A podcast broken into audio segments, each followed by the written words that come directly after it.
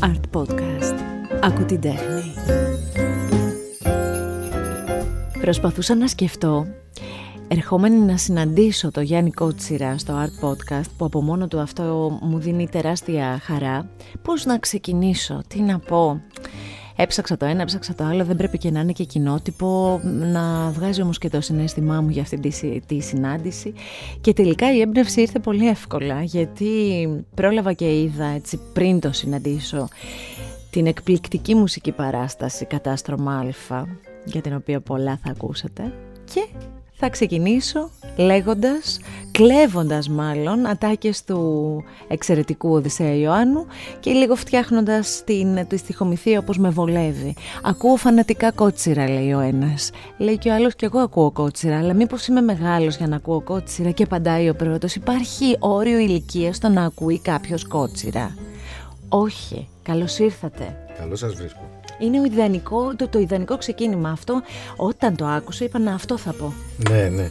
Ε, ο Οδυσσέας επειδή με ξέρει και καλά και ε, αποφάσισε να, να παίξει και λίγο. Δηλαδή ε, να χιουμορίσει με έναν τρόπο γιατί ε, υπάρχει αυτό, ξέρεις, ε, με, τους, ε, με τους τραγουδιστές που έχουν, τους έχει μάθει το κοινό με πιο ερωτικά τραγούδια Υπάρχει αυτό. Ναι. Αυτό το συνεφάκι του τύπου Α, είναι για πιο νέους ανθρώπους. Αυτό θα μου το πείτε και στη συνέχεια, γιατί θέλω να ρωτήσω και κάτι σχετικά με αυτό. Αλλά θέλω να αρχικά να σας ευχαριστήσω, να είμαστε καλά. Είμαστε λίγο πριν τις γιορτές. Χρόνια πολλά. Όλα τα, να, να είναι οι γιορτές μας γεμάτες υγεία και ειρήνη. Δύο αγαθά που σαφώς δεν είναι δεδομένα. Ε, χαίρομαι που συναντιόμαστε. Επαγγελματικά έχουμε βρεθεί αρκετές φορές, χωρίς να έχουμε κάνει όμως μία συνέντευξη μαζί, μία τέτοια συνομιλία. Θέλω όμως να μου επιτρέψετε να σας πω για την πρώτη μας φορά. Ναι. Λοιπόν, ε, ερχόμενοι στην Αθήνα, σας θυμάμαι στη Σφεντόνα, πολλά πολλά χρόνια ναι. πριν. Νομίζω με το Δημήτρη Μπάση ήσασταν. Ε, τότε ήταν 2001 περίπου. Κάπου Ήταν τα πρώτα μου χρόνια και ήταν η πρώτη φορά που είχα επιλέξει να, να σας δω από κοντά. Καθότι ήμουνα φανατική, ήμουν αυτή η κατηγορία που λέγαμε.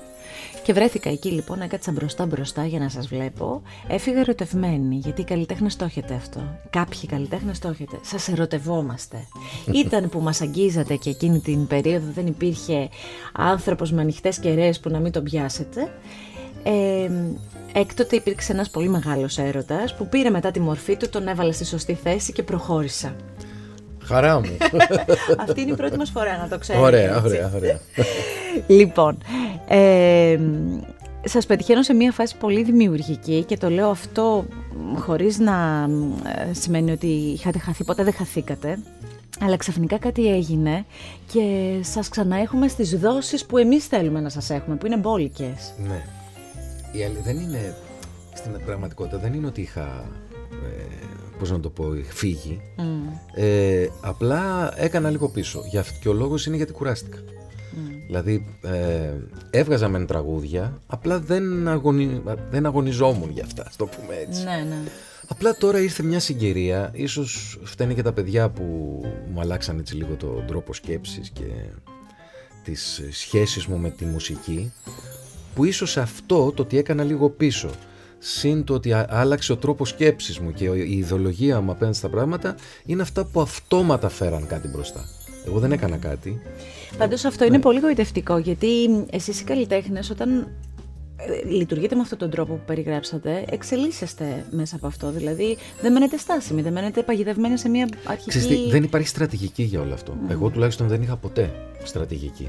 Εγώ απλώς ακολουθώ αυτό που λέει η καρδιά μου. Και άλλες, ας πούμε, και ακόμα και αυτή, η, όπως την είπες πριν, λίγο πιο. Ε, Πώς να το πω, σαν αποχή, που δεν ήταν αποχή, ήταν χωρίς στρατηγική. Δηλαδή, αισθάνθηκα έτσι, έκατσα λίγο πίσω. Τώρα δεν κάνω κάτι, απλά ασχολούμαι με το σασμό, ασχολούμαι με άλλους συναδέλφους, κάνω διαφορετικά πράγματα από αυτά που έκανα επί 30 χρόνια. Αυτό ίσως είναι το έχει Ξέρετε και τι άλλο είναι, ότι εμείς σας ε, συνηθίσαμε, μπήκατε στη ζωή μας με ορμή. Δηλαδή τα πρώτα χρόνια που σας μάθαμε, η μία επιτυχία έρχονταν μετά την άλλη. Το, και ήταν όλα σε υπερβολικό βαθμό. Σας έχω ακούσει να λέτε και σε συνεντεύξεις ότι αυτό ήταν πια. Ήτανε... Εντάξει, ήταν υπερ. υπερ. Ήταν ναι. λίγο too much και το οποίο βέβαια πάλι δεν το ορίζω εγώ έτσι. Ε, Προφανώς. δεν. Ε, η αλήθεια είναι ότι μέχρι και το 4-5, μπα και πιο μετά και μέχρι το 8, υπήρχε ένα πράγμα το οποίο δεν, δεν, δεν μπορούσα να το ελέγξω ναι. κι εγώ. Ε, στη συνέχεια, επειδή πέρασε ίσως και μια κρίση και συνολικά η ελληνική δισκογραφία, ε, τα πράγματα ηρέμησαν. Mm. ηρέμησαν. Βέβαια, εγώ δεν σταμάτησα να βγάζω τραγούδια γιατί ε, συνεχώς υπάρχω στο πράγμα. Δηλαδή, είτε με το καρτιά μου, είτε με το κάθε φορά, είτε με το και πάλι παιδί, είτε με το για σένα κτλ. Υπήρχα μέσα στα πράγματα. Απλά δεν ήταν αυτό το. Αυτό, αυτό το αρνητικό. Ναι. Και τώρα εγώ θέλω να ρωτήσω. Ε, είναι ένα παιδί μεγαλωμένο στην Αθήνα. Είναι ένα παιδί που όπως εσείς ο ίδιος έχετε πει έχει κάνει πολλές δουλειές. Ήταν ένα παιδί που δεν ήταν καλοβολεμένο. Ε, ένα παιδί που με εκείνο το φιζίκ τραγουδούσε ρεμπέτικα και έτσι ξεκίνησε. Αν γυρίσατε και κλείσετε έτσι λίγο τα μάτια, που είμαι σίγουρη ότι όλοι μας το κάνουμε και ναι. κοιτάμε εκεί, από εκεί μέχρι εδώ η διαδρομή, από εκείνο το περιβόλι του ουρανού και τα ρεμπέτικα τότε, μέχρι τώρα και τώρα πια σε άλλη φάση ζωής, αυτή η διαδρομή πώς είναι; Λοιπόν, καταρχήν να σου πω ότι δεν θα άλλαζα τίποτα. Απολύτως τίποτα. Πολύ μεγάλη ευλογία αυτή. Και γιατί το λέω, γιατί βλέπω ότι όσο μεγαλώνω, τόσο πιο κοντά σε εκείνο το παιδί βρίσκομαι. Ε, γιατί αυτό το πράγμα όλο είχε μια αθωότητα, είχε μια έτσι, πώς να το πω, εντελώς αυθόρ, αυθόρμητη σχέση με τη μουσική και τώρα πλέον που έχουν ηρεμήσει τα πράγματα, που έχουν μπει, εγώ όπως λέω, στη σωστή τους θέση και προτεραιότητα όλα, νιώθω πιο κοντά σε εκείνο το παιδί παρά ναι. σε αυτό που ήμουν ας πούμε τη δεκαετία του 2000 όπου λες ότι συνέβαινε όλο αυτό ναι. το πιεστικό. Εκείνο με άγχωνε, με πίεζε πάρα πολύ.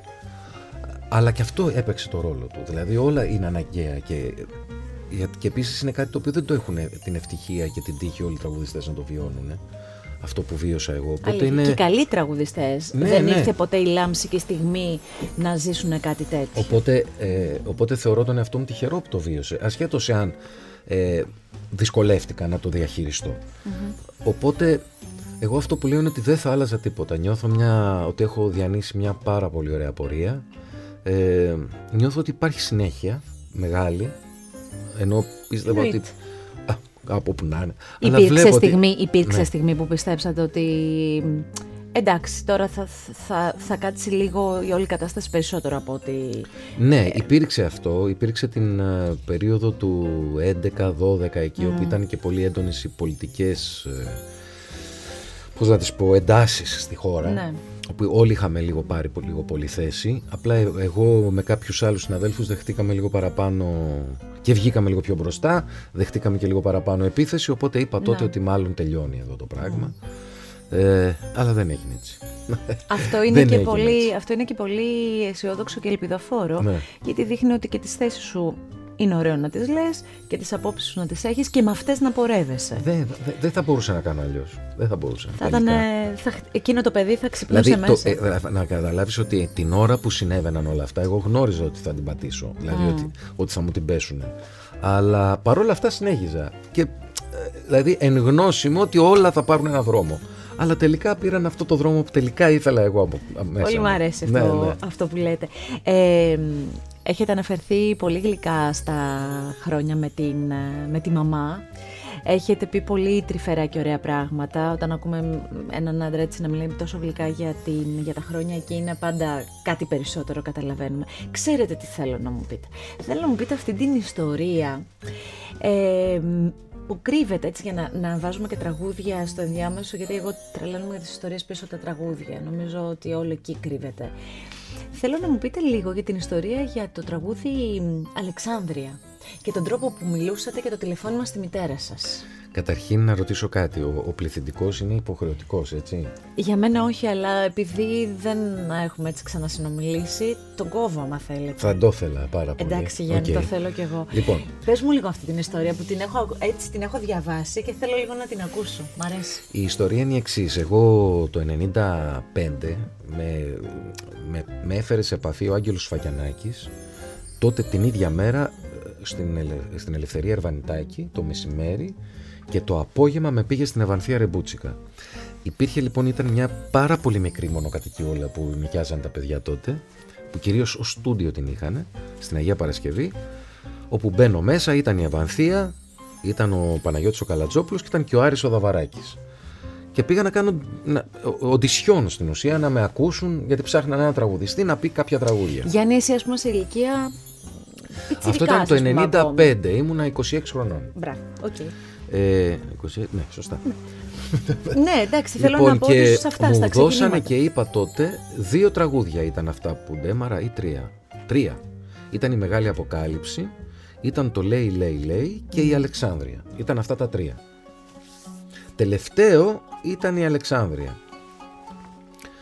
Και ο, ο Άρης καθόταν σιωπηλός όλη αυτή την ώρα, παρακολουθούσε, έκανε με νοήματα στους άλλους αν του άρεσε και τέτοια, γιατί ο στιχουργός έχει τον, τον μέγιστο λόγο στις αρθρώσεις και τα λοιπά. Εγώ είχα και θεματάκια, θα στα πω μετά.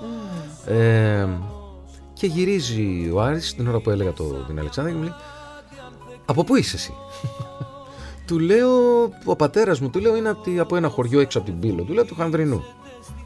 Α, μάλιστα. Η μαμά σου από πού είναι; Του λέω η μάνα μου, του λέω από ό,τι ξέρω είναι από τη Σέριφο. Δεν είναι, μου λέει από τη Σέριφο. Πάρε την ένα τηλέφωνο. Του λέω, μα. Όχι, μου λέει. Πάρε την, την παίρνω λοιπόν εγώ τηλέφωνο τη μάνα μου και της λέω: Θέλει να σου μιλήσει ο κύριος Δαβαράκης. Της πέφτει το τηλέφωνο. Η κυρία Νίκη. Η Νικούλα, ναι. ναι. Η κυρία Νίκη. Της πέφτει το τηλέφωνο γιατί με τον Άρη δεν γνωριζόντουσαν, αλλά τον θαύμαζε πάρα πολύ, πολύ από την πορνογραφία. Πάρα Βεβαίως. Και παίρνει λοιπόν το τηλέφωνο, ακούω εγώ τις κραυγές από μέσα. Και της λέει η κυρία Νίκη, λέει ηρεμήστε, σας παρακαλώ, λέει, θέλω να μου πείτε από πού είστε. Της λέει η μάνα μου είναι από τη Σέριφο. Ο πατέρας μου είναι από την Αίγυπτο. Αυτό λέει ήθελα να ακούσω. και όχι μου λέει από την Αίγυπτο, μου λέει πρέπει να είστε από την Αλεξάνδρεια. Ναι, λέει. Από την Αλεξάνδρεια είμαστε. Λέει εκεί γεννήθηκα κτλ. Μάλιστα. Και του λέω πού το είδες όλο αυτό; Και μου λέει το κατάλαβα από τον τρόπο που χτυπάς το σίγμα στο Γεια Σαλάμ. Αυτό μα εγώ δεν έχω πάει ποτέ. Δεν χρειάζεται. Μου λέει υπάρχει. Γεια Σαλάμ θα πει τόσα χώρεσα που το δαίμονα μου συγχώρεσα για όλα του τα πάθη τα άγρια Γεια Σαλάμ θα πει Αλεξάνδρεια Έτσι ανακάλυψα τις ρίζες μου γιατί ξέρεις υπάρχει μια παρεξήγηση την οποία πρέπει να την έχουμε στο μυαλό μας τα αγόρια. Ε, επειδή έχουμε μεγαλώσει μια πατριαρχική έτσι, κατάσταση στην Ελλάδα, όταν σε ρωτάνε την καταγωγή σου, λες την καταγωγή του πατέρα, σου. Στην πραγματικότητα τα αγόρια, όχι τόσο τα κορίτσια, τα αγόρια, είμαστε από εκεί που είναι η μάνα. Και αυτό πρέπει να το καταλάβουμε. Ό,τι και να κάνουμε, είμαστε από εκεί. Μπορεί θεωρητικά και λόγω πατριαρχικής σχέσης με τα πράγματα να θεωρείτε ότι ανήκουμε αλλού, αλλά δεν ανήκουμε. Το DNA μας είναι αλλού. Αυτό το περνάτε και στους γιους, αν δεν κάνω λάθος, το περνάς. Στα παιδιά μου, στα παιδιά μου το περνάω πολύ έντονα. Το περνάω πολύ έντονα ε, γιατί εγώ μεγάλωσα έτσι. Δηλαδή, εγώ μεγάλωσα με δύο γυναίκες στη ζωή μου που ήταν η μάνα μου και η αδερφή μου, η Γιωτούλα. Ε, έμαθα τα πάντα. Έμαθα να σέβομαι τον τρόπο ε, που σκέφτονται, έμαθα να, τις ανησυχίες τους, τις ανασφάλειες, τις απίστευτες που έχετε στις γυναίκες, τις δυσκολίες της καθημερινότητας, με τις αδιαθεσίες σας, με, με τα γυναικολογικά, με όλα αυτά, τα οποία τα βίωνα εγώ, ναι με, με μια μικρή απόσταση, αλλά ήταν στο σπίτι μου καθημερινά. Και ο πατέρας ήταν ε, ναυτικός. Ε, βέβαια. Και πάλι συγκινήθηκα διαβάζοντας κάπου που έλεγες ότι υπάρχει δέσιμο με τον Καβαδία. Δεν είναι κάτι απλό. Δεν είναι... Το οποίο είναι πολύ ωραίο να το ξέρουμε όταν σ' ακούμε. Ερχόταν ο πατέρας μου στο σπίτι, ας πούμε, και αυτές τις λίγες τέλος πάντων στιγμές άκουγα λέξεις που δεν υπήρχαν. Ναι. Ε, μπάρκο, πρίμνη, ε, πώς τη λένε, την Μοράβια. Και έλεγα τι γλώσσα είναι αυτή τώρα. Πού, πού τη συναντάω; Ναι, και η μάνα μου δεν ήξερα ακριβώς να μου εξηγήσει τι σημαίνει το καθένα, γιατί ήταν πολλά. Δηλαδή, ναι. εγώ ήξερα, ας πούμε, όταν λέμε Μεξικό, λέμε το Μεξικό. Ο πατέρας μου το έλεγε Μέξικο. Δεν ήξερα γιατί το λέει Μέξικο. Δεν ήξερα γιατί τους, ε, ας πούμε, τους, ε, τους μελαχρινούς ανθρώπους της Μέσης Ανατολής τους Αιγύπτιους ή τους... Δεν τους λέγανε εκεί, ξέρω εγώ, ε, ε, μουσουλμάνους. Τους φωνάζανε, ξέρω εγώ, αραπάδες. Αραπάδες τους λέγανε. Δεν ήξερα γιατί τους λέγανε αραπάδες. Τίποτα. Και ξαφνικά βγαίνει το Σταυρός του Νότου. Και είδα το φως στα αληθινό. Λέω, ναι, ναι, κάτι κατάλαβα. Κάτι, ναι. τελικά δεν ήταν παράξενος ο πατέρας μου. Υπάρχει αυτή η γλώσσα. Είναι η γλώσσα των ναυτικών. Ναι, ναι, ναι.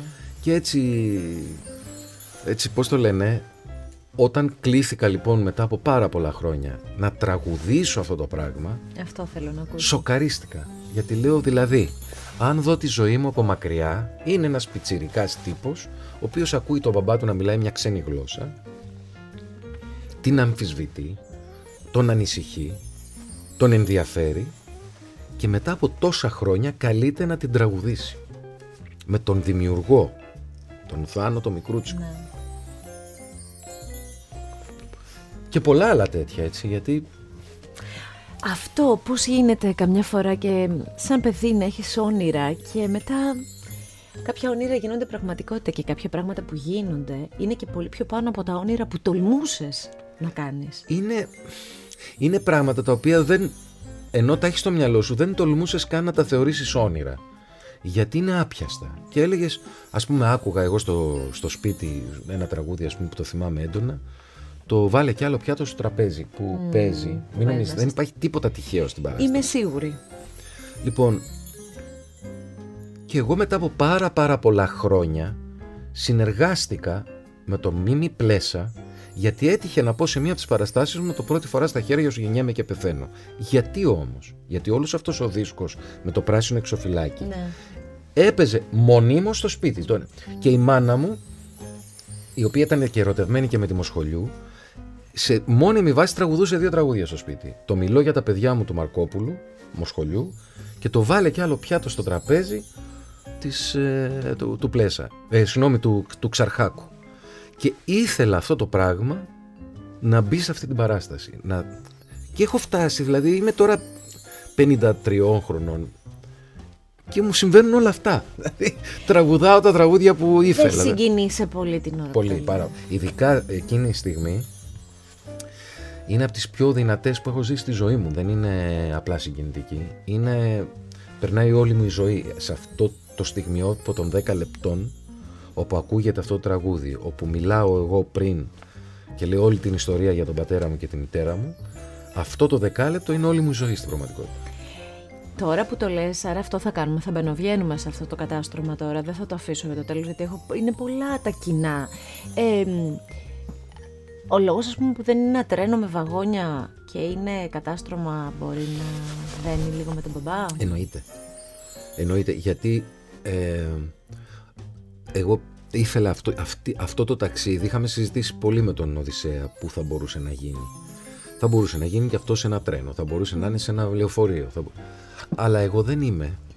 Εγώ είμαι του πλοίου, α, παιδί. Εγώ γεννήθηκα μες στο πλοίο, ε, εντός εισαγωγικών. Ναι. Έχω φωτογραφία, δηλαδή πρέπει να είμαι τριών-τεσσάρων και να παίζω με ένα μεξικάνικο καπέλο και ένα φορτηγάκι στην καμπίνα του μπαμπά μου, ας πούμε. Έχω αυτή τη φωτογραφία. Ή έχω περιγραφεί ε, ενός καπετάνιου, του καπετάν Γιάννη, που κάποια στιγμή είχε φουρτούνα και με είχαν χάσει, ενώ με είχαν δέσει στην κουκέτα για να μην παίζω και με ψάχνανε και δεν ξέρανε πού να με βρούνε, ψάχναν σε όλο το πλοίο. Και ε, πώς το λένε, παλιά τα πλοία, τα παλιά πλοία είχαν τα ραντάρ, ήταν λίγο μυστήρια, ήταν σαν έπιπλα, μεγάλα, ξύλινα και είχαν την οθόνη από πάνω, αυτή ξέρετε που βλέπουμε την, ε, στα, τις ταινίε με τα πράσινα και τα, που γυρνάνε. Και κάτω λοιπόν είχε ένα μπουλαπάκι το οποίο μπαίν, έμπαιναν οι τεχνικοί για να το φτιάξουν, αν χαλούσε, να κάνουν ρυθμίσεις κτλ.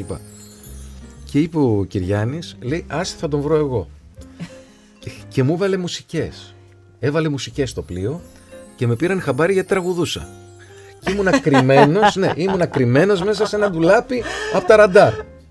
Δηλαδή... Δεν το έχεις υπολογίσει όμως ότι ακούγεσαι. Όχι, γιατί γινόταν φασαρία και τα λοιπά και λέω θα αρχίσω εγώ να τραγουδάω. Πιτσιρικάκι τώρα έτσι. Άρα είναι πολύ φυσιολογικό λοιπόν να, έχουμε, να, να μπαίνουμε σε αυτό το κατάστρωμα, να μπαίνουμε σε αυτό το πλοίο, να...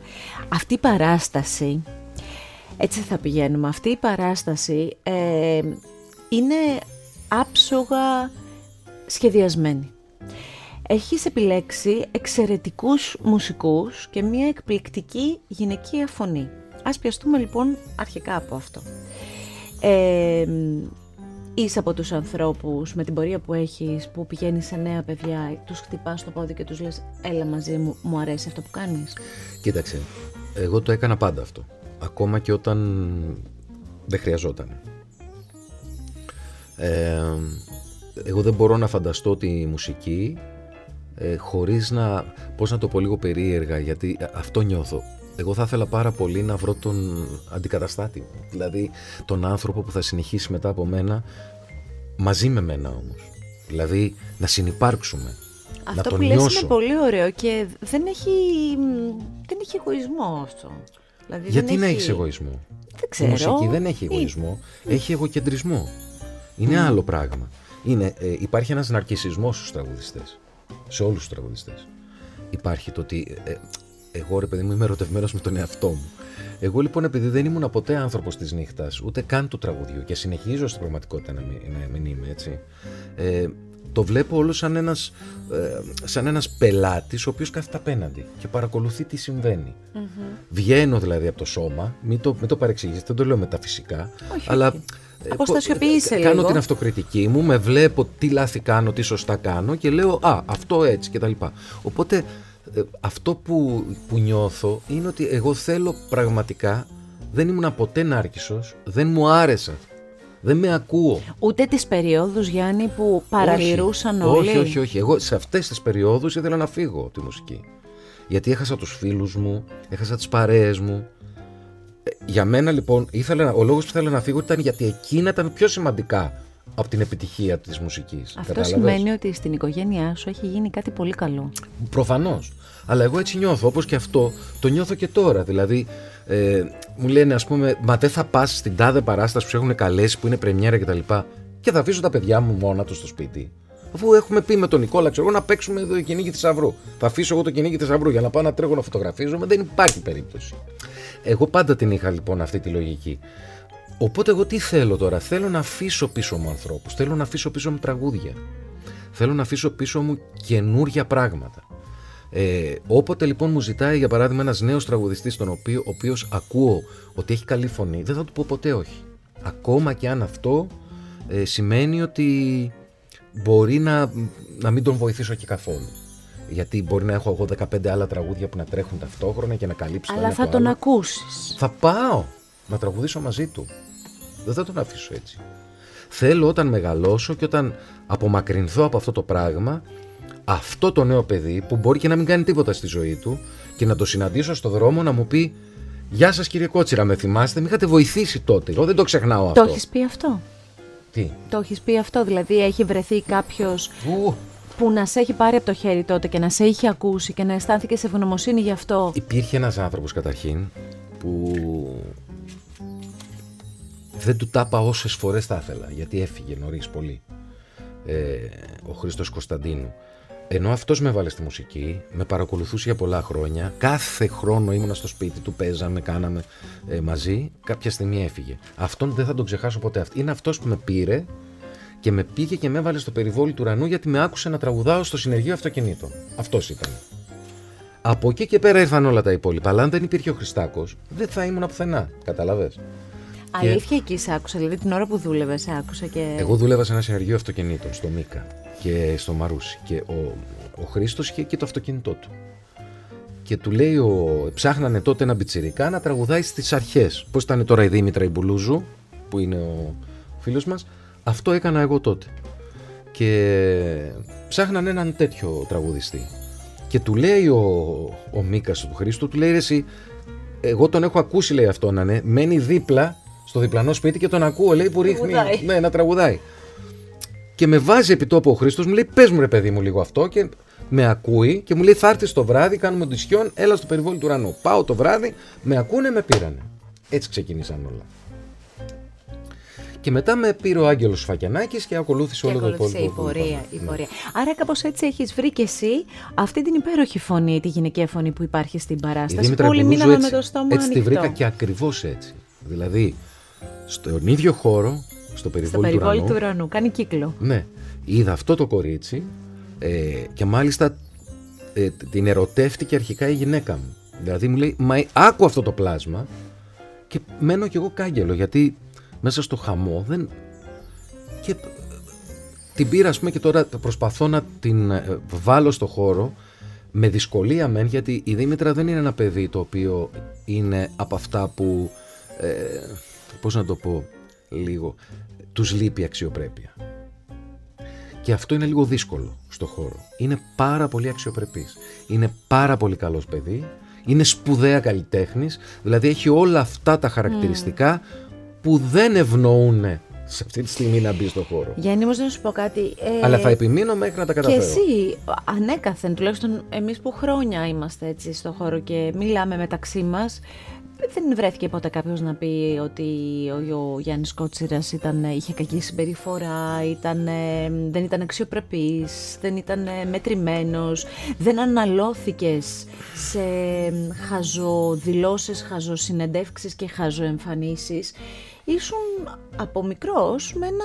Κοίταξε, είχες ένα κριτήριο σε Δεν είμαι σίγουρος για αυτό που λες. Γιατί; Γιατί έχω κάνει πολλά πράγματα. Ε, ή, ή μπορεί και να το έκανα απλά μπορεί να το έκανα λίγο λιγότερο, λίγο περισσότερο, αλλά λίγο λιγότερο ίσως από αυτό που συνηθίζεται.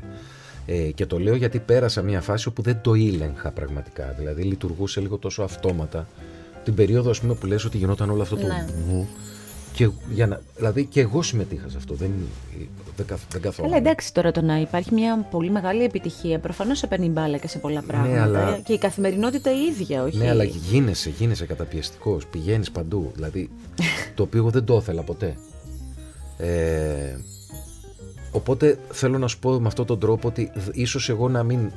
Μπορεί να κράτησα μια αξιοπρεπή στάση, μπορεί να μην ήμουν ποτέ κακός άνθρωπος δεν υπήρξα ποτέ ήρωα, ας πούμε, δεν υπήρξα ποτέ ε, ε, υπηρμενος Ποτέ δεν το είχα αυτό. Είχα μια αγοραφοβία, μια, ε, γιατί με, με παίρνανε ας πούμε κάποια στιγμή, θυμάμαι τηλέφωνα και συνεντεύξεις και έλεγα στα περισσότερα όχι. Όχι γιατί δεν ήμουν σνόμπ, αλλά γιατί φοβόμουν. Ναι, ναι, γιατί ναι. ξαφνικά βρέθηκα σε ένα ναι, καινούριο ναι. κόσμο, ο οποίος δεν μου άρεσε καθόλου. Ε, στην παράσταση έχεις... τσαλακώνεσαι; Και συνδυαστικά πριν από λίγο καιρό σε είδαμε και στα νούμερα στον, Καλά, τι, ε, στο Δελιβόρια. Και ήρθε και έγινε ένα πράγμα που λέει ότι ξέρετε κάτι, εγώ μπορώ και να κάνω την πλάκα που κάνω πιθανόν με τους φίλους μου, με τη γυναίκα μου στο σπίτι, με τα παιδιά μου και αυτά. Μπορώ να το βγάλω και πάνω στη σκηνή. Εμένα μου άρεσε πάρα πολύ. Γιατί δεν ήταν καθόλου ξένο σε σένα. Ήταν όλο πολύ. Ήταν σαν να έχουμε το Γιάννη Κότσιρα που ξέρουμε, αλλά κάνει και πλάκα. Κοίτα, κάνει πλάκα. Κοίταξε, όσοι, όσοι με ξέρουν, ξέρουν ότι αυτό ήμουν εγώ στην πραγματικότητα. Δηλαδή, ε, αυτό που βλέπει ο κόσμος σε έναν τραγουδιστή ή σε, σε έναν ηθοποιό είναι πολύ λιγότερο. Δηλαδή, ναι. ξέρεις ε, 100 λεπτά από τη ζωή μου. Ναι, καλά, εννοείται. Μπορεί να βγάλεις συμπεράσματα; Εννοείται, εννοείται. Βγάζουμε όμως. Όλοι βγάζουμε. Λέμε, ε, ναι, Α, ο κότσιρας είναι αυτό το πράγμα. λοιπόν, εμένα όσοι με ξέρουν, ξέρουν ότι έτσι. Δηλαδή, εγώ είμαι ακριβώς αυτό. Στην υπερβολή του βέβαια, στη τέτοια δεν απαναντηθώ, ξέρω εγώ. Ε, Εντάξει, ε, υπάρχει ένα μέτρο, ε, ναι, ναι, προφανώς. Αλλά το κάνω. Δηλαδή έτσι είναι. Και όταν ήρθε ο Φίβος, ο οποίος ήρθε πολύ διστακτικά και μου λέει. Ρε, εσύ, εντάξει, είναι λίγο μου λέει τραβηγμένο, αλλά εγώ θα το προτείνω. Και μου προτείνει, ξέρω εγώ, να ντυθώ αυτός ο κιθαρίστας ναι. ο Ροκάς, να γίνω παπάς και να κάνω και. του λέω ρε, εσύ είναι λίγα. Και μου λέει, τι εννοείς; Δεν κάνουμε και τον Άγιο Βασίλη, του λέω. Γιατί μου αρέσει, του λέω, ίσως βγούμε και κοντά στις γιορτές. Και του πρότεινε και κάνα δυο ακόμα. Ναι, ναι, ναι, ναι. Και μου λέει, είσαι με τα καλά σου; Του λέω, εγώ ναι, εσύ είσαι καλά. Ναι, ναι. Του λέω, τι κάνεις, μια κομική εκπομπή, μουσική του λέω κάνεις. Δεν κάνεις, του λέω, σοβαροφάνειες ούτε κουλτουριάρες, κουλτουράντζες, βαρετές. Και μου λέει, ναι, πάμε. Και έτσι έγινε. Μα και στο κατάστρωμα Α, προφανώς ο Οδυσσέας ξέρει τόσο πολύ καλά ε, σου έχει βάλει στο στόμα ή δεν ξέρω και πώς γεννήθηκαν, γιατί μπορεί και κάποια να είναι δικά σου, είσαι και δημιουργός προς Θεού, δηλαδή μπορεί και εσύ να το έχεις, αλλά κάπως το μαγειρέψατε και το φτιάξατε και βγαίνει η πρόζα σας, βγαίνει πάρα πολύ ωραία. Συνδυαστικά, να το πω με τους ηθοποιούς που είδαμε, οι οποίοι είναι καταπληκτικοί. Δηλαδή... Κοίταξε, τώρα μιλάμε για ένα cast ανθρώπων. Δηλαδή, να μιλήσουμε καταρχήν για τον Κουτλή ο, ο Γιώργος Κουτλής, ο οποίος είναι σκηνοθέτης. Τι ωραία. Είναι ένας από τους τρεις-τέσσερις νέους Έλληνες που είναι βραβευμένος, που είναι Να, στους παίκτες δεν πήγες, ας πούμε, να δεις την παράσταση. Δεν έχω πάει πουθενά. Ε, φέτος. δεν γίνεται, έχω Γιάννη. προλάβει. Τώρα πρέπει να πας στους παίκτες. Μα δεν έχω προλάβει. Αλήθεια το λέω. Εντάξει, το δέχομαι. Ή ξέρω εγώ, όταν μιλάμε για τους ηθοποιούς. Είναι η Νάνση Μπούκλι, την οποία εγώ την ξέρω πάρα πολλά χρόνια και είμαι φανάκι τρελό. Και είναι και ο Γιώργος Γάλλος. Μα τι ωραίοι που είναι. Είναι, ε, είναι κορυφαίοι όλοι αυτοί. Πόσο γελούσε εντωμεταξύ, μπορεί να ακουγόμουν. Γελούσα και τα σκεφτόμουν και μετά και γελούσα μόνο μου. Εντωμεταξύ, θα πω επίσης ότι στην παράσταση έχει δύο σημεία πολύ δυνατά. Τη μία από αυτές τις ατάκες θα τη χρησιμοποιήσω προς το τέλος. Την άλλη δεν θα την αποκαλύψω γιατί είναι αλήθεια πολύ δυνατή ατάκα και συγχαρητήρια. Στο έλεγα και πριν ξεκινήσουμε ότι θαύμασα για μία ακόμη φορά. Προφανώς τον Οδυσσέα Ιωάννου. Πες μου λίγο για την γνωριμία με τον Οδυσσέα Ιωάννου. Κοίταξε με τον Πού Οδυσσέα γυρνάμε, σε γνωριζόμαστε. πο- πόσα χρόνια πίσω γυρνάμε; Ε, θα σου πω, νομίζω ότι γυρνάμε στο 1999. Μμμ. Ναι. Όπου ψέματα στο 1997 υπάρχει ένα τραγούδι στο μόνο ένα φιλί που λέγεται ψέματα. Ο, ο Οδυσσέας πρέπει να ξέρεις ότι είναι φαν του Ζεμπέκικου. Οτιδήποτε είναι Ζεμπέκικο το- το ερωτεύεται. Ακόμα περισσότερο λοιπόν ερωτεύεται αυτά που είναι κρυφά Ζεμπέκικα. Τα ψέματα λοιπόν ήταν στο, πρώτο, στο δεύτερο μου δίσκο, στο μόνο ένα φιλί, σε μουσική της Ευανθίας και σε στίχους της Γιώγα και ήταν ένα ζεμπέκικο που για να το καταλάβει κάποιος ότι είναι ζεμπέκικο πρέπει να περάσουν μήνες. Ή να του το παίξω εγώ για να καταλάβετε. Και έρχεται, ε, είχα συνέντευξη στο Μελωδία και έρχεται και μου λέει Πρέπει να σου δώσω συγχαρητήρια για αυτό το τραγούδι. Μα του λέω δεν το έχω γράψει εγώ. «Ε, δεν έχει σημασία, το είπες. Το είπες. Τα- Είναι και Ναι, ναι, έτσι φανεί. και μετά δεν ξαναβρεθήκαμε από τότε. Ε, ε, Ο τότε ο Οδυσσέας είχε μια απλή εκπομπή. Ε, Έκανε μια... Ήταν παραγωγός ας πούμε. Ε, ξαναβρεθήκαμε το 99 γιατί είχα άλλο ένα τέτοιο τραγούδι στον Φίλα Κάγκελο που λεγόταν άντρας που δεν έκλαψε. Όπου αυτό το είχε λιώσει ο Οδυσσέας στις εκπομπές του. Σιγά σιγά λοιπόν με αυτόν τον τρόπο έγινε μια οικογένεια. Το μεγάλο δέσιμο το έκανε ο μπαμπάς μας. Εμένα, του Οδυσσέα, του Μίλτου, του Χρήστου. Μιλάω για το Θάνο. Αυτός ήρθε και μας έδεσε και μας έκανε οικογένεια, πραγματική οικογένεια. Δηλαδή αν ακούσεις τον Μίλτο, πέρα από τις κάμερες, το Χρήστο το Θηβαίο, Μίλτο Πασχαλίδης, ναι, το ναι. Θηβαίο, τον Κώστα το Θωμαίδη, τον Ιωάννου, τη Ρίτα την Αντωνοπούλου. Αυτοί είμαστε όλοι μια οικογένεια. Αν τους ακούσεις πώς μιλάμε πίσω από τη σκηνή, ο ένας για τον άλλο, εκεί θα το καταλάβεις. Και σε αυτό οφ- είναι καθαρά έργο του Θάνου. Και αυτό είναι και πάρα πολύ ωραίο, γιατί αυτές οι παρέες για μας είναι η μουσική κληρονομιά. Είναι ότι μεν έτσι γίνονται Ναι. και κρατάμε εμείς αυτά τα διαμάντια που εσείς δημιουργείτε. Πώς αλλιώς θα Είναι, γίνει. είναι πολύ ιδιαίτερο. Δηλαδή, ας πούμε, φέτος, όταν ξεκινούσαμε τη δεύτερη, το δεύτερο κύκλο του Σασμού ε, και συζητούσα έτσι με τον Νίκο τον Τερζή που έχει κάνει όλες τις μουσικές του και λέγαμε, ας πούμε, ρε, εσύ πρέπει να, να είναι ένας σπουδαίος τραγουδιστής αυτός που πρέπει να πει αυτό το τραγούδι. Και του λέω, εγώ του λέω δύο ξέρω από τη γενιά μου. Το Θηβαίο και τον Πασχαλίδη.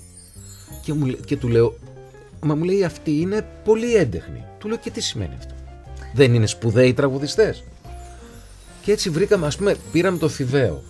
Έρχεται και η σειρά του Μίλτου σιγά σιγά. Λοιπόν, κοίτατε τώρα πόσα πολλά μέσα σε μία φράση μου είπες τόσα πράγματα που δεν ξέρω από πού να πιαστώ. Θα πιάσω από μία λέξη που την έχω ζήσει και εγώ λίγο στο πετσί μου. Ε, όταν ξεκίνησες και στα πρώτα χρόνια μετά ε, έπρεπε να αντιμετωπίσεις αυτό το τι είναι έντεχνο, τι είναι πιο, Ου. αυτό- τι είναι πιο easy listening, πού ακουμπάω, τι είμαι, μήπως η εμφάνισή μου Εγώ- δεν είναι γι' αυτό, μήπως... Εγώ να τα αντιμετωπίσω. Σαν Γιάννης δεν το αντιμετώπισα. Οι άλλοι είχαν το πρόβλημα. Ήταν, όχι θέλω να πω ότι ήταν μία εποχή που ήταν με στεγανά όλα αυτά. Παραμένουν αυτά τα στεγανά. Όχι σε πολύ κόσμο, αλλά παραμένουν. Έχουμε κάνει κάποια, έχουμε κάνει κάποιες, κάποια βήματα. Έχουμε κάνει Είναι πολύ λίγα τα βήματα και πλέον το, η πλάκα είναι ότι το έντεχνο έχει ξεφύγει λίγο από τους εντέχνους και έχει περάσει στη, στους ανθρώπους που τραγουδάνε πιο εμπορικό τραγούδι, οι οποίοι μας βλέπουν περίεργα. Δηλαδή αυτό που σου είπα είναι ότι ας πούμε από το, από, την- από το σύνολο της παραγωγής του Σασμού λέγανε μα θα δεχτεί ο Θηβαίος να, και ο με Πασχαλίδης να έρθει. Μα γιατί όχι; Δηλαδή ωραίο τραγούδι δεν είναι. Σασμός. Ναι. Αφού φτάσαμε και θα πηγαίνουμε μπροστά πίσω, μου αρέσει αυτό λοιπόν, σασμός. Ε, πολύ ευχάριστο ξάφνιασμα. Έτσι κι αλλιώς πολύ ευχάριστο ξάφνιασμα όλο αυτό. Και, η, και το τηλεοπτικό αποτέλεσμα αγκαλιάστηκε και αυτό είναι πολύ ωραίο. Και αυτή η μουσική, αυτές οι δημιουργίες σας που έντυσαν όλο αυτό το εγχείρημα, ξεχωριστές. Πες μου το πρώτο κάλεσμα, το πρώτο τηλεφώνημα, δεν ξέρω πώς έγινε, την πρώτη επαφή. Λίγο, εμένα, εμένα τα πράγματα μου έρχονται λίγο καρμικά, δεν είναι απλά. Δηλαδή δεν είναι ότι α, έγινε ένα τραγούδι. Εγώ παρουσίασα, συμμετείχα στην παρουσίαση του, του βιβλίου του Σασμού όταν κυκλοφόρησε. Μάλιστα ακόμα δεν ήξερα καλά καλά τι σημαίνει Σασμός. Το ήξερα αλλά δεν το είχα κατανοήσει σωστά. Ε, και με, μετά από δύο, δύο χρόνια νομίζω τρία με παίρνει τηλέφωνο ο Νίκος ο να, να με καλέσει σπίτι του γιατί είχαμε πολλά χρόνια να βρεθούμε. Ναι. Τυχαία. Ναι. Να πιούμε καφέ. Γιατί ήμασταν φαντάρι μαζί με τον Νίκο. Και πάω σπίτι και μου του λέω, ας πούμε, εκεί που τα λέγαμε για τα στρατιωτικά μας τα του λέω τι ετοιμάζεις τώρα; Και μου λέει, έχω, μου λέει, κάνω μου λέει, μια τηλεοπτική σειρά με θέμα την Κρήτη. Και του λέω, μένα του λέω, αγαπώ την Κρήτη, το ξέρεις. Του λέω και έχω ασχοληθεί και πάρα πολύ με αυτά. Και μου λέει, ναι, μου λέει, είναι μια δύσκολη περίπτωση. Μου λέει ένα βιβλίο που λέγεται Σασμός. Του λέω τους Σπύρου. Ο Πετρουλάκης είναι φίλος μου. Λέει ναι. Του λέω ωραία. Του λέω εγώ το ξέρω, του λέω αυτό το βιβλίο κτλ. Μου λέει έχω ετοιμάσει και αυτό το τραγούδι. Μου παίζει το τραγούδι. Του λέω ωραίο το τραγούδι. Απλά του λέω η στίχη δεν πολύ δένει, του λέω με αυτό. Ναι, μου λέει το ξέρω και εγώ και ο Σπύρος μου λέει και... Α, είχαν γραφτεί οι στίχοι. Ήταν σε πειραματικό στάδιο. Α. Και μου λέει και ο Σπύρος και ο Νίκος, μου λέει: εσύ δεν δοκιμάζεις κάτι. Μα του λέω: Ρε παιδιά, εγώ δεν είμαι στιχουργός. Ναι, μου λέει, αλλά ξέρεις καλά το θέμα. Ξέρεις καλά την Κρήτη. Και του λέω: Εντάξει, θα, θα δοκιμάσω κάτι. Και επειδή εγώ δεν είμαι και πολύ του. Του το τραγουδάω και όλα στο σπίτι, πρόχειρα, ναι. και το στέλνω πίσω για να τα ακούσουν. Με παίρνει ο Νίκος, είναι πάρα πολύ ωραίο. Με παίρνει ο Σπύρος, είναι εξαιρετικό. Και μένει εκεί το θέμα. Αυτό έγινε νομίζω η τέλη Ιουλίου, αρχές Αυγούστου, κάπου εκεί. Και περνάνε οι μήνες, δεν ασχολούμαι ούτε εγώ ούτε ο Νίκος. Και με... ξυπνάω ένα πρωί και μου λέει η Κατερίνα, μου λέει Ρε, εσύ έχεις πάρει χαμπάρι, μου λέει τι γίνεται. Της λέω όχι. Μου λέει Έχεις τραγουδήσει εσύ σε κάποιο Σύριαλ. Της λέω όχι. Μα μου λέει γίνεται χαμός με ένα τραγούδι που λέγεται Σασμός. Της λέω Το έχω γράψει, της λέω. Είχαμε κάνει ένα δοκιμαστικό, αλλά της λέω Είχαν πάρει λοιπόν αυτό το και, πάρει το... και μπήκε στους τίτλους. Τέλου. Και με παίρνει και ο Νίκος, γιατί ούτε ο Νίκος το ήξερε. Ο Νίκος ήξερε, είχε γράψει τις μουσικές, είχε γράψει όλο το αυτό, αλλά Γιάννη, ακόμα πεζόταν. Τι ωραία να γινόντουσαν όλες οι δουλειές έτσι. Είδες τι Απροβλημάτιστα. Με έμπνευση και χωρίς πολλά πηγενέλα. Πηγενέλα εννοώ τα, αυτά τα κακά τα πηγενέλα. Κάντε αυτό, κάνει εκείνο, μην κάνεις εκείνο, δεν μου αρέσει εκείνο. Τι ωραίο που είναι αυτό. Είναι έτσι τόσο απλά έγινε.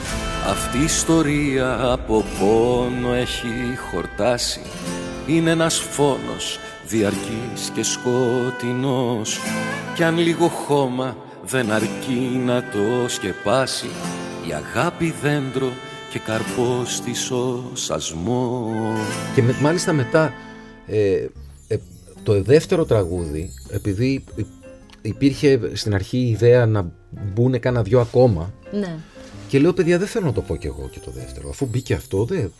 να βρούμε έναν άλλον και επειδή ήταν έτσι πιο λαϊκό νομίζω, δεν θυμάμαι ποιο ήταν από τα δύο, ναι, ήταν λίγο πιο λαϊκό, ε, τους λέω παιδιά νομίζω ότι ο Μπάσης θα το λέει αυτό. Άλλο παιδί της, αδερφός μου.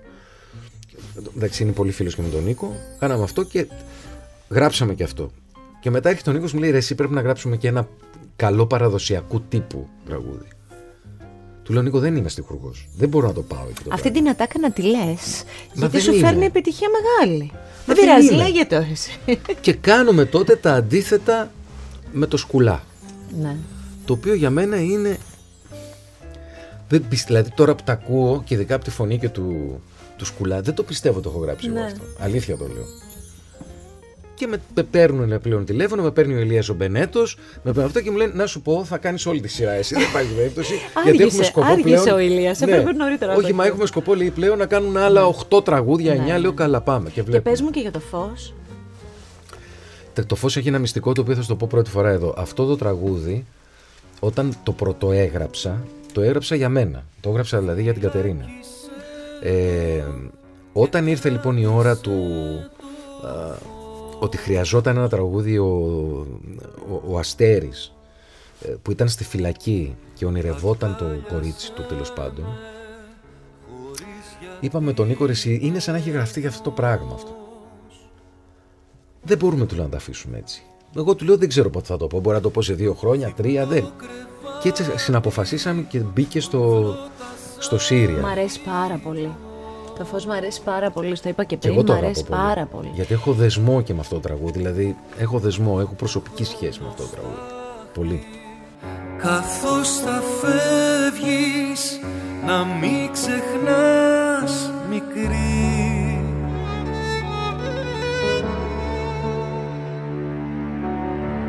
Αυτός που μένει, σ' αγάπησε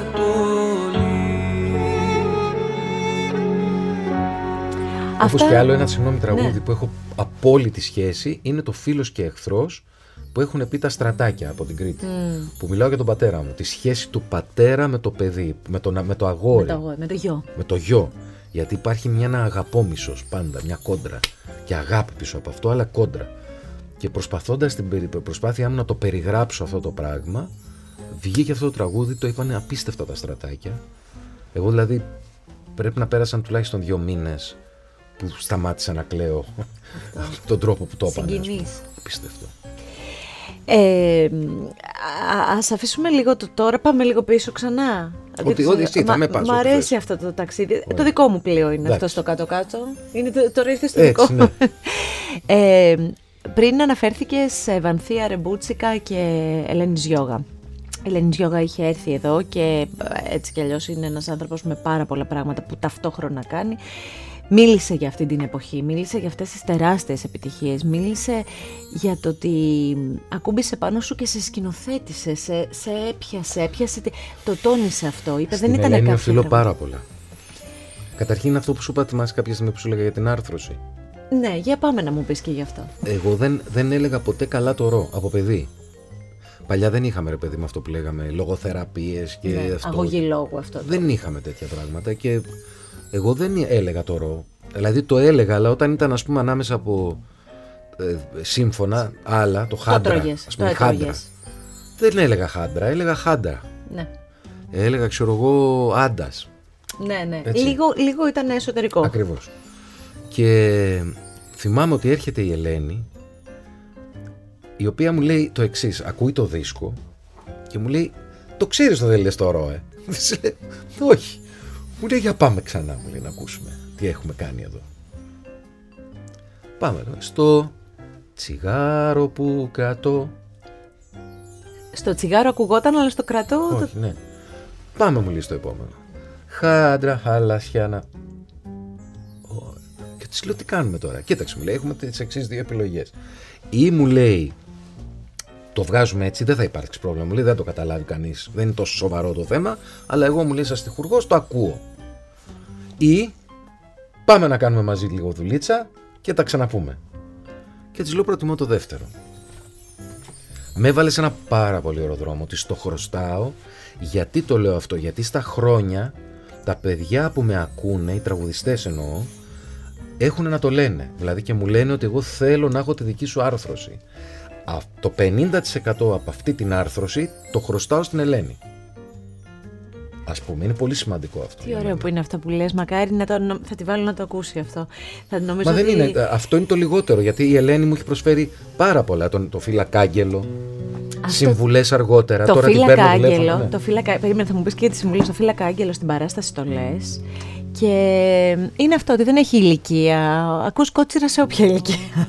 Γιατί εγώ είχα μπροστά μου κάποιους ανθρώπους αρκετά μεγαλύτερους από μένα. Δίπλα μου είχα πιτσιρίκια. Ήμασταν δηλαδή, ήταν, και εγώ ήμουν στη μέση κάπου. Ξέρεις τώρα, τηρουμένο των αναλογιών. Ήμασταν όλοι, όλοι ήμασταν. Ε, κοιτούσα, γιατί ήταν ο φύλακα Άγγελος που ε, δεν γίνεται να μην το έχει αφιερώσει κάποιος. Δεν γίνεται να μην το έχει. Δεν γίνεται μόνος. Ό,τι μουσική και να ακούς, να μην το έχεις πετύχει στο ραδιόφωνο και να έχεις δυναμώσει. Είμαι του ραδιοφώνου, ξέρω πάρα πολύ καλά. Είναι διαμαντάκι ε, διαχρονικό και κλασικό. Θα είμαι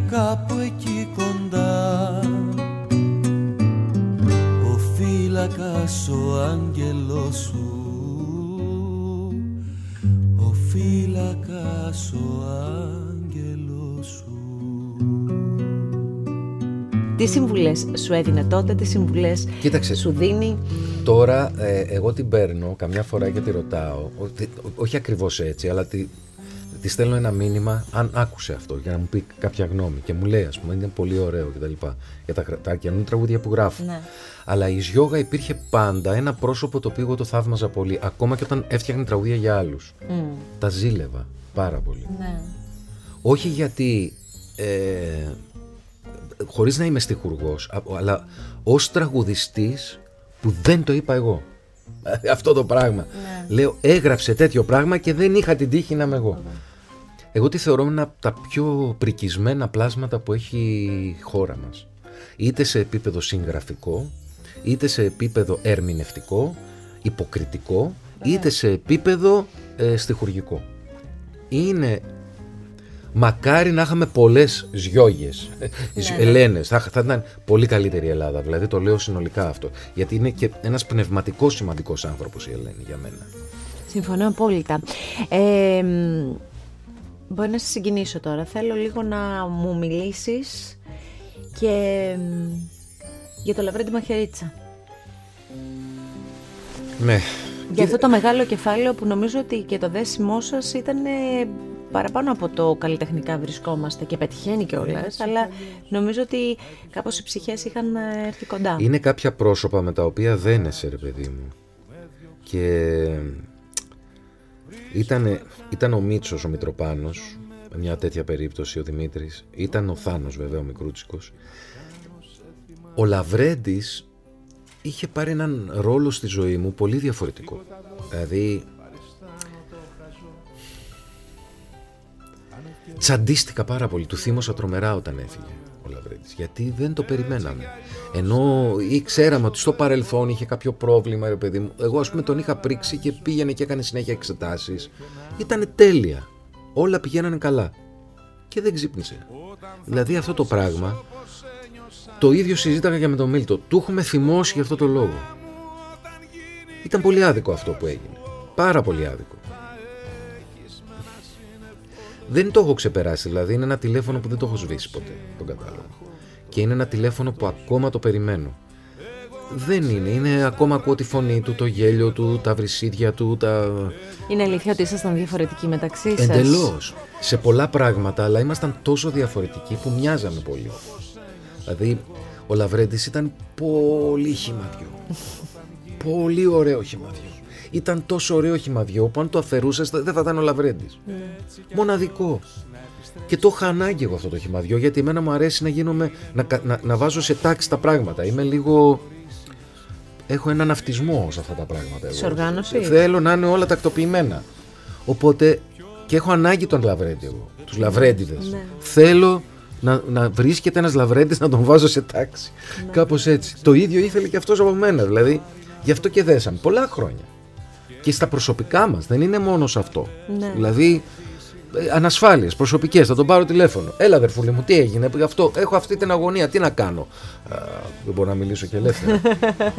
Ναι, Δηλαδή- γιατί τα έλεγε έτσι. ναι, ναι, συγγνώμη. Ε, ε, πολύ, πολύ και πολύ ανοιχτό. Και ξαφνικά μια μέρα δεν μπορώ να το κάνω. Είναι θυμός. Δηλαδή το Θάνο, ο, ο οποίος έπαιξε τον άλλο ρόλο του, του μπαμπά, στο πούμε, που δεν είχα εγώ, ε, λίγο πολύ το περιμέναμε γιατί είχε πολύ σοβαρό πρόβλημα. Αγωνίστηκε δηλαδή εκεί που του λέγαν όλοι θα είσαι σε έξι μήνες, πήρε τέσσερα χρόνια, πέντε. Το αγώνιστο πάλεψε. Αλλά υπήρχε, το έβλεπες, έρχεται. Ναι, ναι, έβλεπες την πορεία. Ναι. Έβλεπες την πορεία. Και μάλιστα θυμάμαι ακόμα και στις τελευταίες τους στιγμές που μου έλεγε Να σου πω, δεν θα έρθεις να με δεις στο νοσοκομείο, μην κολλήσεις τίποτα γιατί έχει τα μωρά παιδιά. Ακόμα και εκεί δηλαδή. Σκεφτόταν έτσι. Σαν μπαμπάς. Έτσι, σαν μπαμπάς. Με το λαβρέντι μας έφυγε έτσι ξαφνικά ρε παιδί μου. Δεν το έχω, δεν ξέρω. Δεν το έχω συνηθίσει. Και γι' αυτό με βλέπεις και στην παράσταση που έχω αφιερώσει όλο αυτό το πράγμα. Γιατί δεν, δεν το έχω πιστέψει. Δεν το έχω, δεν το έχω δεχτεί. Στην παράσταση, ε, ο έρωτας με την πολύ ωραία του μορφή, όλες οι μορφές του έρωτα είναι ωραίες, όπως ο καθένας τη βιώνει, αλλά ε, κυριαρχεί στην παράσταση. Αυτό το ηχημία των ανθρώπων. Ε, έχω διαβάσει πολλά περί ερωτικών τραγουδιών και θέλω την απόψη σου γι' αυτό. Εσύ είσαι ένας καλλιτέχνης που δεν φταίς εσύ, το ηχόχρωμά σου είναι τόσο ερωτικό. Ήταν από μικρότερη ηλικία, γιατί και η φωνή τοποθετείται, αλλάζει, εσείς ξέρετε πολύ καλύτερα. Το λέω και ως εκφωνήτρια. Αλλά το ηχόχρωμά σου πάντα ήταν ένα ερωτικό ηχόχρωμα. Δημιουργούσε εικόνες μόνο το, αυτό που άκουγες. Συνδυαστικά με στίχους και τα τραγούδια που έχεις πει. Ε, θέλω να πεις και τα λέει και μέσα στην παράσταση πολύ ωραία για τα ερωτικά τραγούδια. Τα ερωτικά τραγούδια είναι κλισέ. Το κλισέ των ερωτικών τραγουδιών τελικά το αγαπάμε, το χρειαζόμαστε; Κοίταξε, αυτό που μπορώ να σου πω είναι ότι έχει γίνει τεράστιος αγώνας ε, τα τραγούδια τα ερωτικά να γίνουν κλισέ. Mm. Τεράστιος αγώνας. Δηλαδή όταν αντιλαμβάνεσαι ας πούμε ότι ε, κάθε χρόνο, τουλάχιστον κάποια χρόνια πριν, έβγαιναν περίπου χίλιοι δίσκοι το χρόνο, εκ των οποίων ε, το μη ερωτικά τραγούδια ήταν μόνο το 3 με 4%. Ε, βέβαια. Οπότε η προσπάθεια, θέλω να πω, που είχε γίνει από τους καλλιτέχνες, από τους δημιουργούς, από τους τραγουδιστές, από τις δισκογραφικές εταιρείες να γίνει κλισέ και βαρετό το τραγούδι, έγινε. Απέτυχε. Γιατί όσο και να ευτελίζεις τον έρωτα, ένα τραγούδι θα κάνει τη διαφορά. Που θα είναι αληθινό, που θα μιλάει πραγματικά για την, για την καλή μεριά του έρωτα και όχι τη μεριά που λέγαμε και στη... στο έργο του ε, θα σε σκοτώσω άμα φύγεις. Ναι. ναι. Αυτό είναι το βαρετό και το κλισέ. Είναι και το άλλο. Το, εμπορικό. Το Υπάρχει όμως και το ε. θα σκοτωθώ αν φύγεις. Θα πεθάνω. Η θυσία. Όπου αυτή είναι η όμορφη μεριά του έρωτα. Δηλαδή ότι δείχνεις το πόσο πολύ αγαπάς κάποιον. Ε, ευτυχώς ο κόσμος κρατούσε πάντα το δεύτερο. Δηλαδή την όμορφη μεριά. Γιατί όλα τα υπόλοιπα, τα οποία αυτά είναι που κατέκλυσαν, δηλαδή την επιθετικότητα, το ούγκανο, τον γρόθο της ιστορίας, αυτόν που, τα, που είναι πολύ μάγκας και το, που αργότερα μεταφράστηκε στον τύπο ο οποίος κάνει τη γυναικοκτονία.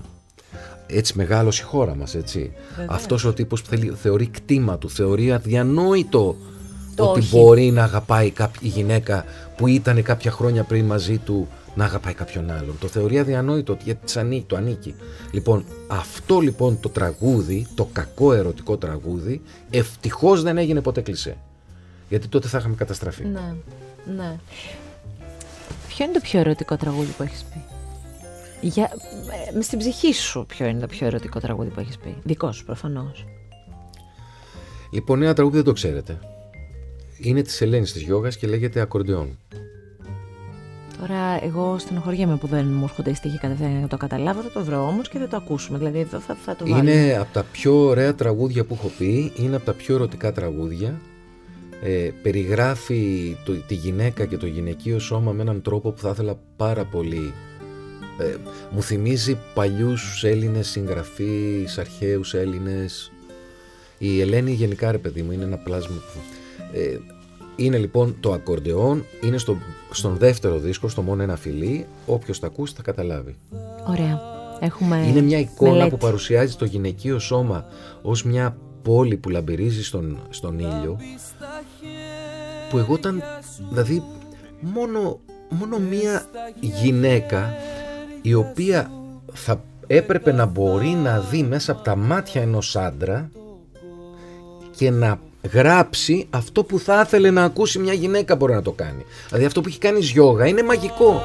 Ακορτεόν θα σου τραγουδάω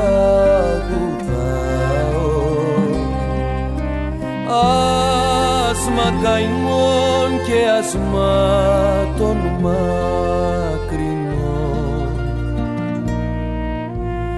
Μα ακορτεόν τις σιωπές θα σπάω μύθων παλιών και κρυμμένο στεναγμό. Αυτό είναι μαγικό, αλλά να σου πω και κάτι. Είναι μαγικό και το ότι εσύ έχεις τραγουδήσει σε όλη σου την πορεία με έναν πολύ δικό σου τρόπο, πολύ γυναικείο στίχο και τον έχεις δώσει με τόσο δυνατό τρόπο που δεν μοιάζει γυναίκα. Δηλαδή είναι, αλλά Ξέρεις δεν γιατί, μοιάζει γιατί; γυναικείο. αυτό έχει να κάνει πάλι με αυτό που σου είπα στην αρχή ότι μεγάλωσα με γυναίκες. Ναι. Και εγώ δεν βλέπω, δεν είδα ποτέ τη γυναίκα ως αντικείμενο, ε, ως αντικείμενο.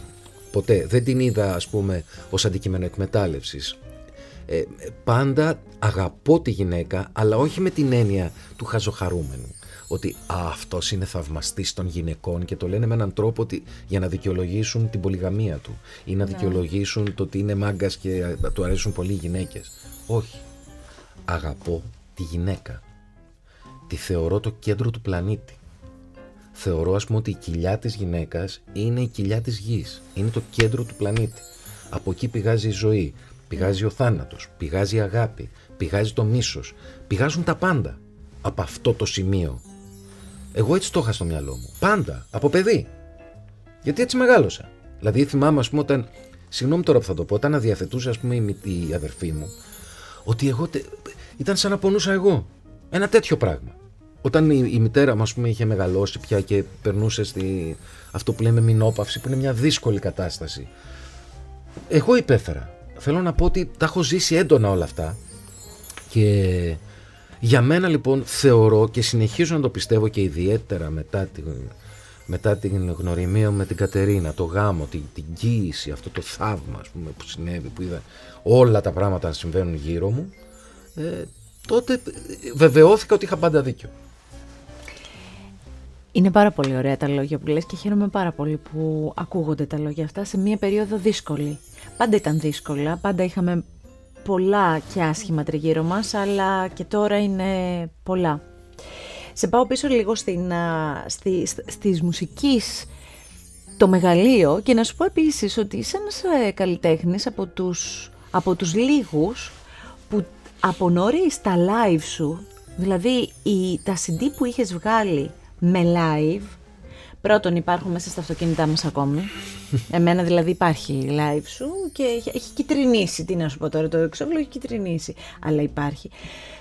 Αυτά τα live κάνανε αδιανόητες πωλήσεις, τρελά νούμερα και είναι ελάχιστοι καλλιτέχνες που κάναν τέτοια live, που περάσανε αυτά τα λαϊκά τραγούδια με έναν δοσμένο τρόπο διαφορετικό, με, ένα, με έναν πιο, πιο εύκολο και στο, στο, στο νεανικό κοινό. Τα λέω καλά; Καλά τα λες, καλά τα λες. Τι να σου πω εγώ τώρα. Εντάξει, μιλάς εσύ κυρίως τώρα για το live του 2002 ε, που είναι ένα CD το οποίο έχει ξεπεράσει το 1 εκατομμύριο σε πωλήσεις. Ναι. Ε, εγώ δεν μπορώ να σου πω. Ε, Κοίταξε, όλα αυτά που... α, α, αυτό το live ήταν ένα πολύ απλό πράγμα για μένα. Γιατί εγώ είχα και συνεχίζω και το κάνω. Πάντα ηχογραφώ αυτά που κάνω. Πάντα. Για λόγους αρχείου περισσότερο, για να ξέρω τι έκανα, τι δεν έκανα. Ε, και είχαμε πει τότε, ας πούμε, ας κάνω ένα live, ρε παιδί μου. Α κάνω ένα live. Θύμισε Έτσι, μου, που τόσο απλά. είχε, που είχε, αυτό το live που είχε Σε ποια γίνει. εταιρεία; Ό- όχι, σε ποιο χώρο είχε Όχι, δεν γίνει; ήταν σε ένα χώρο, ήταν πολύ χώροι. Ήταν πολύ χώριμα. Ήταν από μπράβο. σφεντόνα, ήταν από διάφορες συναυλίες, ήταν πολλά.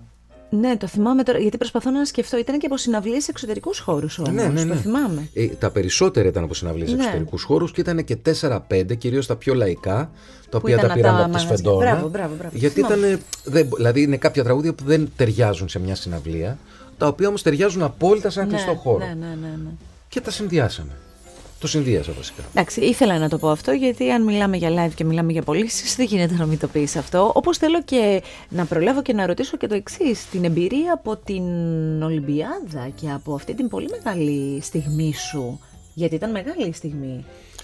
Κοίταξε, για, σένα. για μένα η στιγμή της Ολυμπιάδας δεν ήταν η ίδια η Ολυμπιάδα, ήταν πριν την Ολυμπιάδα. Δηλαδή, Όταν δημιουργήθηκε το. Όταν δημιουργήθηκε, Ναι. όταν πήγα και στο Λονδίνο, έκανα οντισιόν ανάμεσα σε πάρα πολύ μεγάλους παγκοσμίως καλλιτέχνες. Με διάλεξε ο Τρέβορ Χόρν εκεί και κάναμε το τραγούδι. Εκεί τελείωσε για μένα όμως. Δηλαδή το από, από εκεί και πέρα δεν μου είπε κάτι. Δεν... Ναι. Ναι, αλλά ήταν ο, ο, ο στόχος και το, το- όλο αυτό ήταν πολύ μεγάλο. Δεν ήταν, ήταν μια μεγάλη στιγμή. Ξέρεις τι γίνεται, εσείς, εσείς που είσαστε απ' έξω μπορεί να το βλέπετε έτσι. Ναι. Για μένα η μεγάλη στιγμή τελείωσε από την ώρα που ο Τρέβορ Χόρν είπε θέλω αυτόν. Εκεί Οκ. τελείωσε. Δηλαδή όταν έχω εγώ απέναντί μου ας πούμε την, την Νάταλι Ιμπρούλια, την Ντάιντο, τον Σιλ, ε, τον ε, Ταρκάν, από όλο τον κόσμο τραγουδιστές να κάνουν οντισιόν και να, σ- τελικά να παίρνει εσένα ο Τρέβορ Χόρν, Για μένα εκεί τελειώνει. Πω, πω. Αυτό εκεί. Γιατί εγώ γνώριζα ότι και λόγω χορηγιών και λόγω καταστάσεων, δημοσίων σχέσεων και όλα αυτά, ε, μπορεί το οτιδήποτε άλλο να μην συμβεί. Ναι. Και όντως έτσι έγινε. Δηλαδή βγήκε το τραγούδι και γεια σας.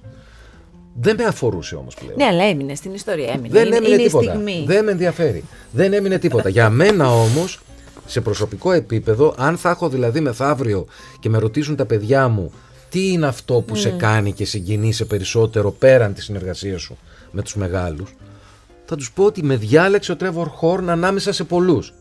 Αυτό ήταν εμένα. Εκεί τελείωσε. Από εκεί και πέρα δεν με νοιάζει τι Και τι έγινε. είναι αυτό που υπάρχει σαν στόχος για τα επόμενα χρόνια; Δεν Υπάρχει; έχω. Καλλιτεχνικούς στόχους δεν έχω ιδιαίτερους. Ε, ε, ε, ο στόχος που έχω καλλιτεχνικά είναι να μπορώ να, να κάνω πια πράγματα που δεν με πιέζουν. Όπως το φετινό. Δηλαδή δα- δεν θέλω να, να καταπιέζομαι για να τραγουδάω επειδή πρέπει να επιβιώσω οικονομικά. Ε, αυτός είναι ο στόχος μου, να καταφέρω να το κάνω. Δεν, δεν είμαι σε κατάσταση τέτοια ακόμα. Και το φετινό, να πω την αλήθεια μου, είναι πολυτέλεια αλλά ήθελα, το είχα ανάγκη φέτος, ψυχολογικά το είχα ανάγκη. Γι' αυτό θέλω να πω ότι πρέπει οπωσδήποτε να βρεθείτε. Και το λέω έτσι γιατί το αισθάνθηκα κι εγώ. Και αν έστω και δύο τραγούδια του Γιάννη Κότσιρα όλα αυτά τα χρόνια σας έχουν αγγίξει, να πάτε στο Ακροπόλη σε αυτή την παράσταση. Να μπείτε κι εσείς σε αυτό το πλοίο, να κάνετε το δικό σας ταξίδι. Ο καθένας κατεβαίνει όπου θέλει. Ή, εν πάση περιπτώσει, στο λιμάνι που κατεβαίνει, παίρνει και όποια αποσκευή θέλει από όλο αυτό που παρουσιάζεται εκεί. Εκεί λοιπόν, μία από τις δύο ατάκες που είπα, τη μία δεν θα την προδώσω, την άλλη όμως θα την πω. Δεν μπορώ. Είναι αλήθεια ότι οι μεγάλοι, ο Μίκης, ο Μάνος, ο Μάρκος, ο Θάνος, μας τραγούδισαν όμορφους. Μας τραγούδισαν ωραίους. Είναι αλήθεια αυτό. Και πόσα αλλάξαμε. Κοίταξε και να πώς- δεις, ναι, αν κάτσεις και δεις τη σημερινή κοινωνία, τους σημερινούς, τα, τα σημερινά παραδείγματα, ίσως να έχει δίκιο ο Ιωάννου. Δηλαδή, σήμερα τι βλέπουμε; Βλέπουμε τουλάχιστον αυτό που νιώθω εγώ. Και δεν θα μιλήσω για καλλιτεχνικό κόσμο, θα μιλήσω κυρίως για όλο το υπόλοιπο. Βλέπουμε δευτεράντζες. Νομίζω ότι έχουμε γεμίσει, έχει φτάσει η εποχή που έχει φύγει η καλής πάστας που λέγονται ε, κυρίως πολιτικοί, άνθρωποι διευθυντές, μεγά, ε, ευεργέτες, πλούσιοι, ε, πώς να το πω, ας πούμε, φοπλιστές. Έχουν φύγει αυτοί οι καλοί.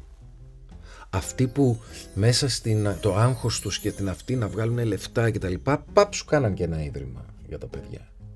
Παπ σου κάνανε και ένα νοσοκομείο. Οι πολιτικοί, εκεί που κάναν ας πούμε τα συμφέροντα και τα ρουσφέτια τους, παπ, βάζαν και την Ελλάδα λίγο πιο πάνω. Δεν υπάρχει τίποτα από αυτά. Εγώ νιώθω δηλαδή, δεν είναι μόνο βέβαια ελληνικό, είναι και λίγο παγκόσμιο το φαινόμενο, αλλά εμένα με αφορά η χώρα μου και βλέπω ότι έχουμε πήξει στη δευτεράντζα. Έτσι νιώθω. Μπορεί να ακούγεται λίγο ελιτίστικο αυτό, αλλά έτσι. Οπότε, αν το δω με το σημερινό μάτι και με, την τεράστια, με τον τεράστιο ρομαντισμό και αγάπη για τη χώρα τους και τους Έλληνες που είχαν αυτοί οι άνθρωποι τότε, ναι, μας τραγούδισαν όμορφους. Αυτό είναι. Θέλω να σου ευχηθώ να περάσεις χρόνο με την οικογένειά σου τα Χριστούγεννα και με τους ανθρώπους που αγαπάς, να είσαι γερός και δημιουργικός.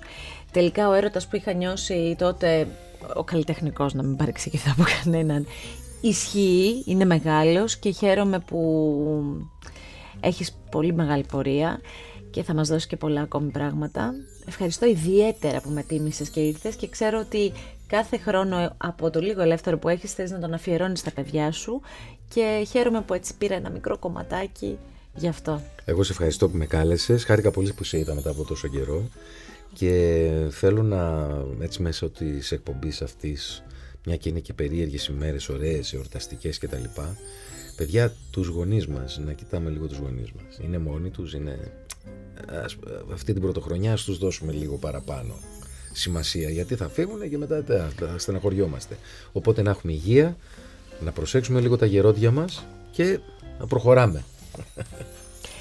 Είναι ο Γιάννης Κοτσίρας και αυτό το επεισόδιο μπορείτε εύκολα να το απολαύσετε με ένα κλικ στο artpodcast.gr και φυσικά σε όποια από τις δημοφιλείς πλατφόρμες επιλέγετε εσείς για να απολαύσετε podcast. Ακού την τέχνη. Art Podcast με τη Γιώτα Τσιμπρικίδου.